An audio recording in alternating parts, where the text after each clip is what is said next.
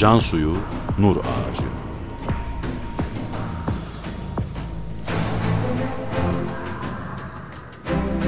Metin Yusuf Ziya Özkan. Yöneten Ömer Parlak.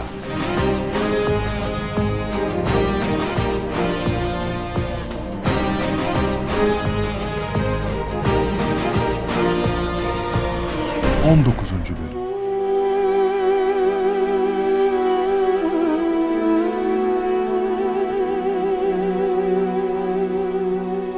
Üstadı sedyeye koyup omuzlarını alırlar. Talebeleri de etrafında yürümeye başlar. Bu sırada Ermeniler durumu öğrenirler ve hemen üzerlerine hücum ederler. Fakat Rus askerleri bir koruma duvarı oluşturarak esirleri Ermenilere bırakmazlar. Yoksa parça parça edilmeleri işten değildir. Bediüzzaman ve talebeleri karargaha getirilir. Aynı zaman dilimi içinde kardeş Abdülmecit ve bazı talebeleri Diyarbakır'da İşaretül İcaz tefsirini temize çekmekteyken bir harp ayetinin üzerine mürekkep hokkası devrilir ve dökülen mürekkep bir daire şeklini alır. Bu an Bediüzzaman'ın Bitlis'te esir düştüğü andır.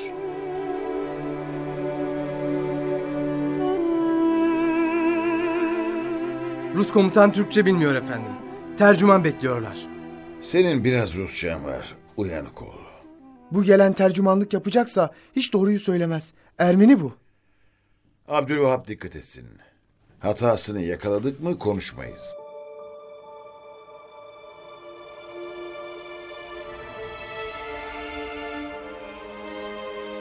Oradaki esmer, zayıf, uzun boylu subay var ya ağlıyor. Neden acaba? Müslüman Tatarlardan olabilir. Kader işte.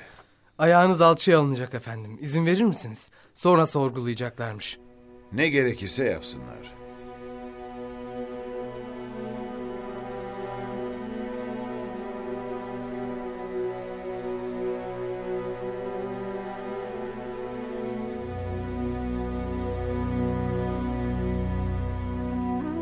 Rus 2. Ordu Karargahı, hükümet konağı, mahalle başındaki general ikametgahı ve jandarma binası arasında günlerce gider gelirler. Sorgulama bir aya yakın devam eder.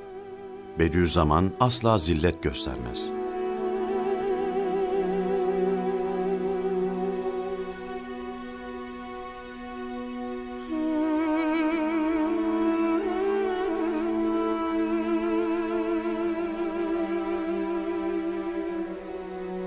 Siz tanınmış ve nüfuzlu bir kumandansınız.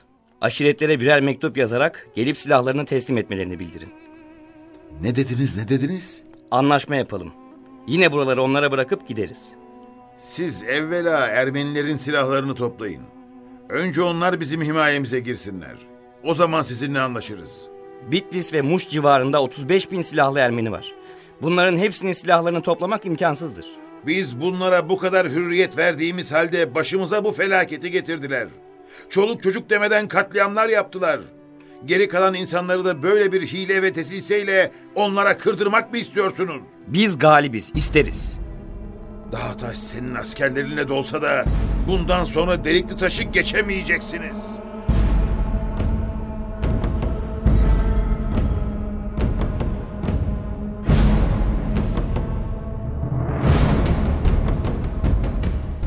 Şiddetlidir. Ara sıra masaya indirdiği yumrukların sesi dışarıdan işitilir. Talebeleri üstadın başına bir şey gelecek diye endişeye kapılırlar. Ermeni tercüman, üstadın sözlerini yanlış aktarınca Bediüzzaman hiddetlenir ve sonunda Tatarlardan bir tercüman getirirler.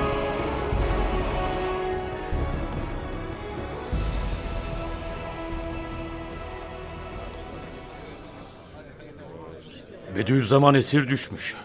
Ruslara mı Ermenilere mi? Ruslara esir düşmüş. Sibirya'ya götüreceklermiş. Ruslara iltihak etmiş ağalarımız var. Eğer bizimle birlikte hareket ederse onu Rusların elinden alabiliriz. Bu teklifi kendisine yaptınız mı? Yaptık ama anlayış göstermedi. Oysa onu başımıza reis yapacaktık. Ne dedi? Ben Müslüman Türk milleti aleyhine çalışamam. Esareti öyle bir reisliğe tercih ederim dedi.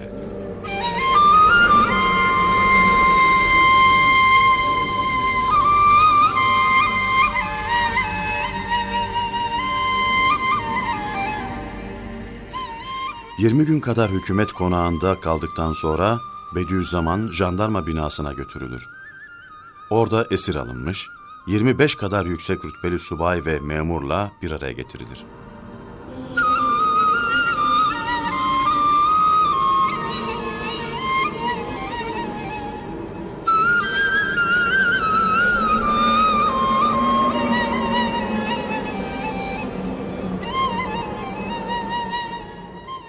Hizmetçilerinden bir iki tane alabilirsin. Sizi sevk edeceğiz. Hayır. Bunlar benim hizmetçim değil kardeşlerimdir. Bizi ayırmayın. Onu götürdüğünüz yere bizi de götürün. Biz ondan ayrılmayız. İrfan Bey, sen polis müdürüsün. Bu kardeşlerimi de mümkünse polis olarak göster. Talebelerimi sana emanet ediyorum.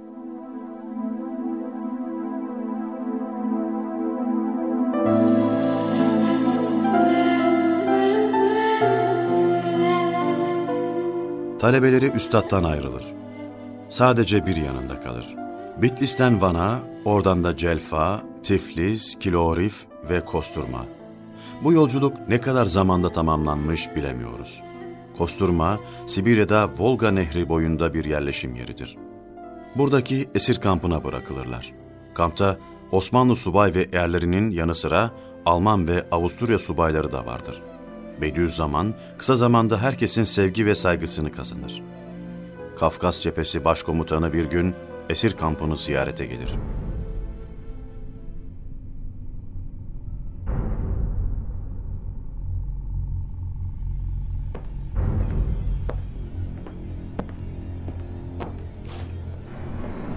Üstad, herkes ayağa kalktı.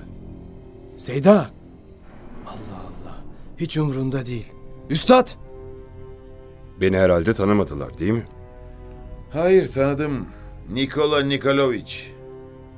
Çar'ın dayısıdır. Kafkas cephesi başkomutanıdır. Herkes ayağa kalktığı halde neden ayağa kalkmıyorlar? Rus ordusuna. Dolayısıyla Rus çarına hakaret mi ediyorlar? Hayır. Hakaret için yapmadım. Ben bir Müslüman alimiyim. İmanlı bir kimse Cenab-ı Hakk'ı tanımayan birinden üstündür. Mukaddesatım bunu böyle emreder. Bu yüzden ayağa kalkamam. Ya, demek öyle diyorsunuz. Şu halde bana imansız demekle hem şahsımı, hem ordumu, hem milletimi, hem de çarlığı tahkir etmiş oluyorsunuz.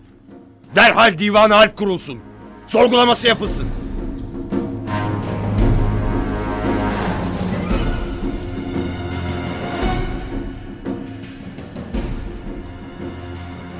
Kumandanın bu emri üzerine divanı harp kurulur. Bediüzzaman idam talebiyle yargılanacaktır.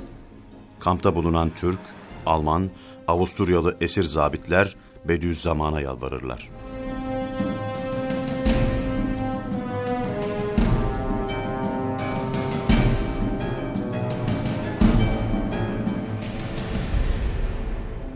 Ne olur üstad yapma. Özür dile bitsin bu iş. Adamların şakası yok. Seni kurşuna dizecekler. Ahiret diyarına göçmek ve Resulullah'ın huzuruna varmak için bana bir pasaport lazım.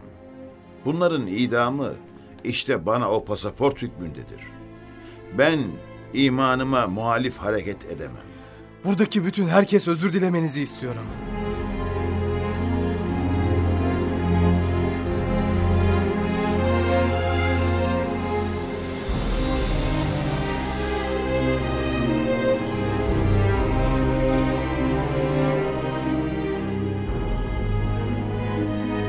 Sorgulama biter ve karar verilir.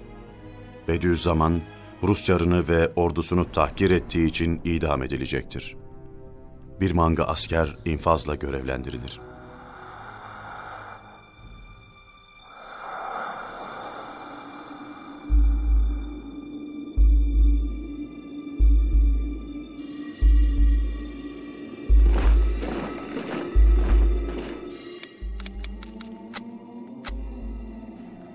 Vazifemi ifa edebilmem için bana izin verir misiniz?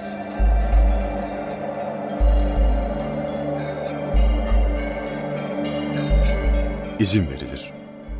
Son derece sakin ve vakar içinde abdest alır, namaza durur. Herkes pür heyecan onu seyretmektedir. Nikola Nikolaviç de az öteden onları izlemektedir. Bediüzzaman'ın ölüm karşısındaki bu tavrına hayret eder. Namaz biter. Bediüzzaman idam mangası önünde yerini alırken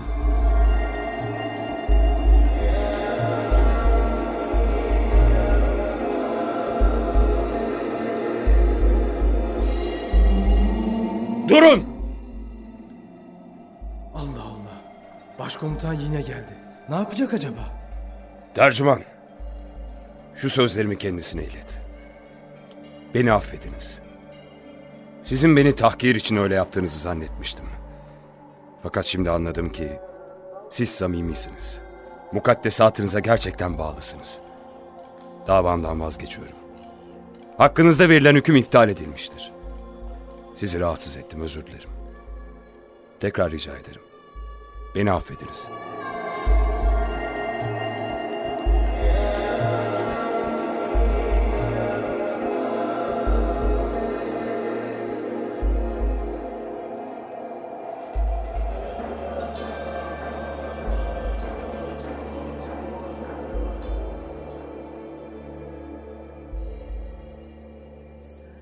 Olur şey değil. Gözlerime inanamıyorum. Bir anda ne oldu ki bu pür öfke komutan böyle mum oldu? Anlamak mümkün değil. Kampta bir odayı mescit yapalım. Komutan da talebinizi kabul etti efendim. Hangi odayı münasip görürsünüz? Alay komutanı olarak esir düştüğümüz için bize maaş vereceklermiş. Bu parayı hayır işlerinde harcayalım. Burada muhtaç olan çok. Neyimiz varsa kardeşlerimizle paylaşacağız. Sizi alay komutanı olarak mı bilelim? Ben hocayım. Beni lütfen hoca olarak kabul edin. Çok iktisatlı yaşıyorsunuz. İki yumurta, bir dilim ekmek. Bütün gün yetiyor mu? Elhamdülillah. Daha fazlasına mezun muyuz ki? Sürekli meşgulsünüz. Hiç şikayet etmiyorsunuz. Herkese ders veriyorsunuz. Kendi çalışmalarınız var. Gerçekten mutlu musunuz? Elhamdülillah. Her işte bir hayır vardır. Ya bizatihi hayırdır ya da neticesi itibariyle hayırdır. Gerçek manada iman eden Allah'tan hep razı olur.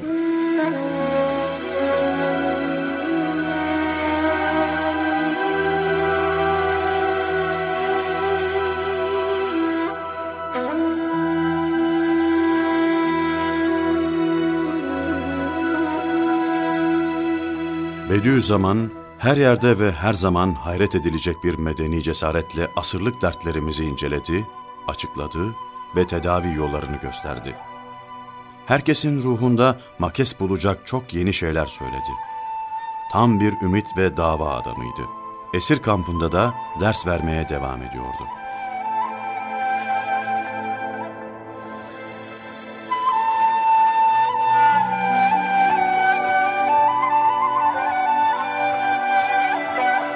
Madem ki her şey Allah'ın güzel isimlerinin tecellisidir, öyleyse her şey güzeldir. Güzel isimlerden çirkin iş hasıl olur mu? Ne yapıyor bunlar böyle? Ders yapıyoruz. Ne dersiymiş bu böyle toplanıp toplanıp ne konuşuyorsunuz? Kitap okuyoruz işte. Bu adam gönüllü alay kumandanıydı. Birçok askerimizi öldürmüş. Şimdi de gelmiş burada ders yapıyor ha. Burada siyasi ders yapılamaz. Dağılın. Dersi yasak ediyorum.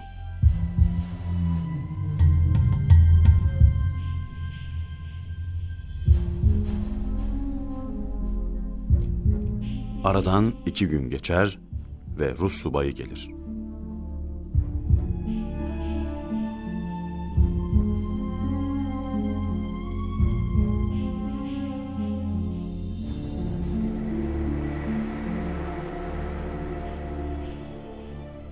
Madem dersiniz siyasi değil, dinidir, ahlakidir, devam edebilirsiniz. Hoca sen dersine devam et.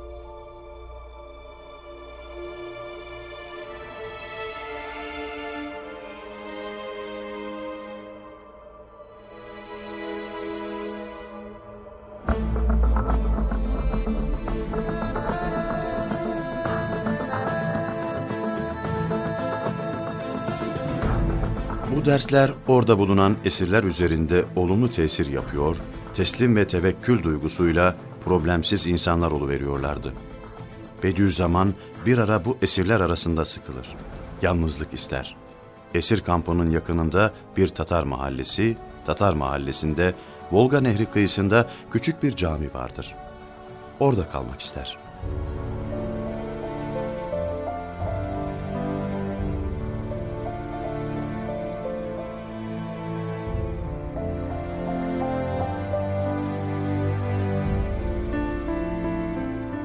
Doksan zabitimizle beraber uzun bir koğuşta esir bulunuyorduk.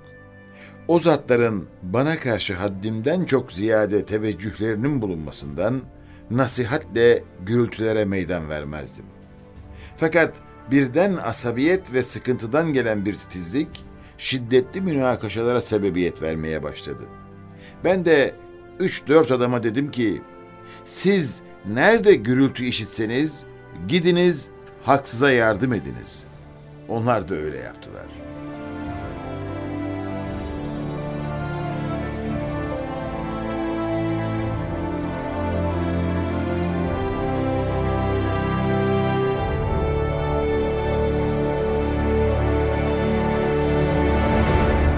Haklı varken haksıza yardım tavsiye ediyorsunuz. Neden?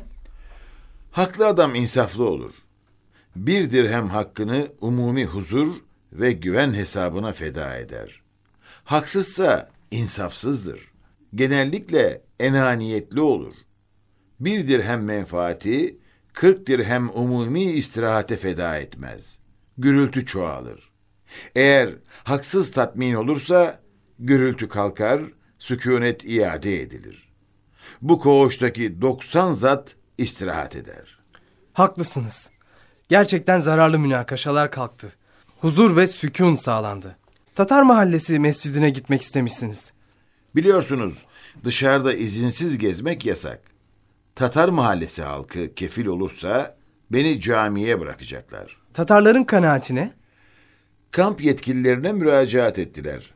Neticeyi bekliyoruz.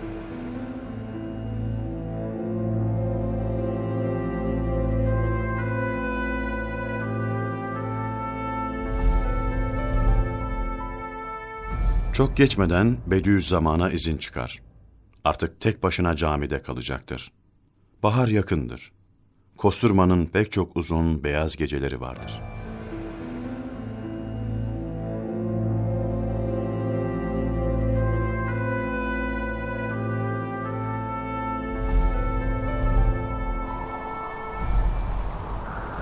O şimal kıtasının pek çok uzun gecelerinde çok uyanık kalıyordu.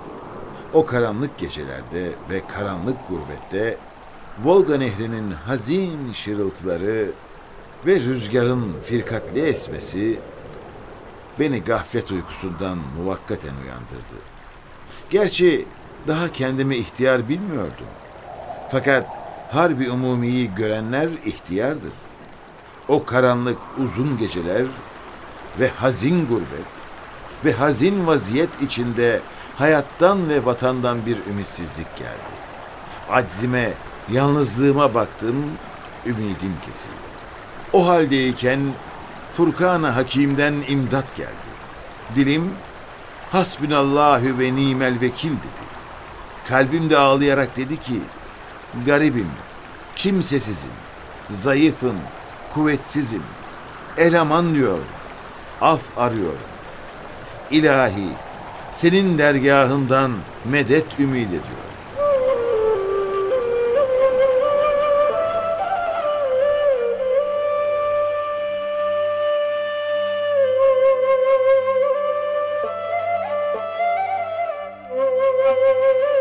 Bediüzzaman sadece Allah'a sığınmakta, içini ancak ona açmaktadır. Esaret müddeti iki yılı geçmiştir.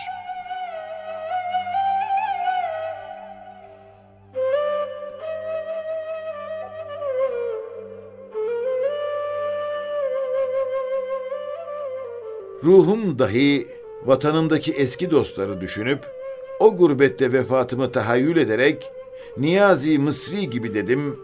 Dünya gamından geçip yokluğa kanat açıp şevk ile her dem uçup çağırırım dost, dost.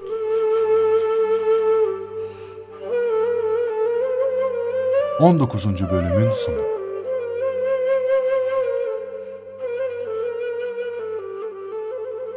Yarın yeni bölümde görüşmek üzere. Burç Prodüksiyon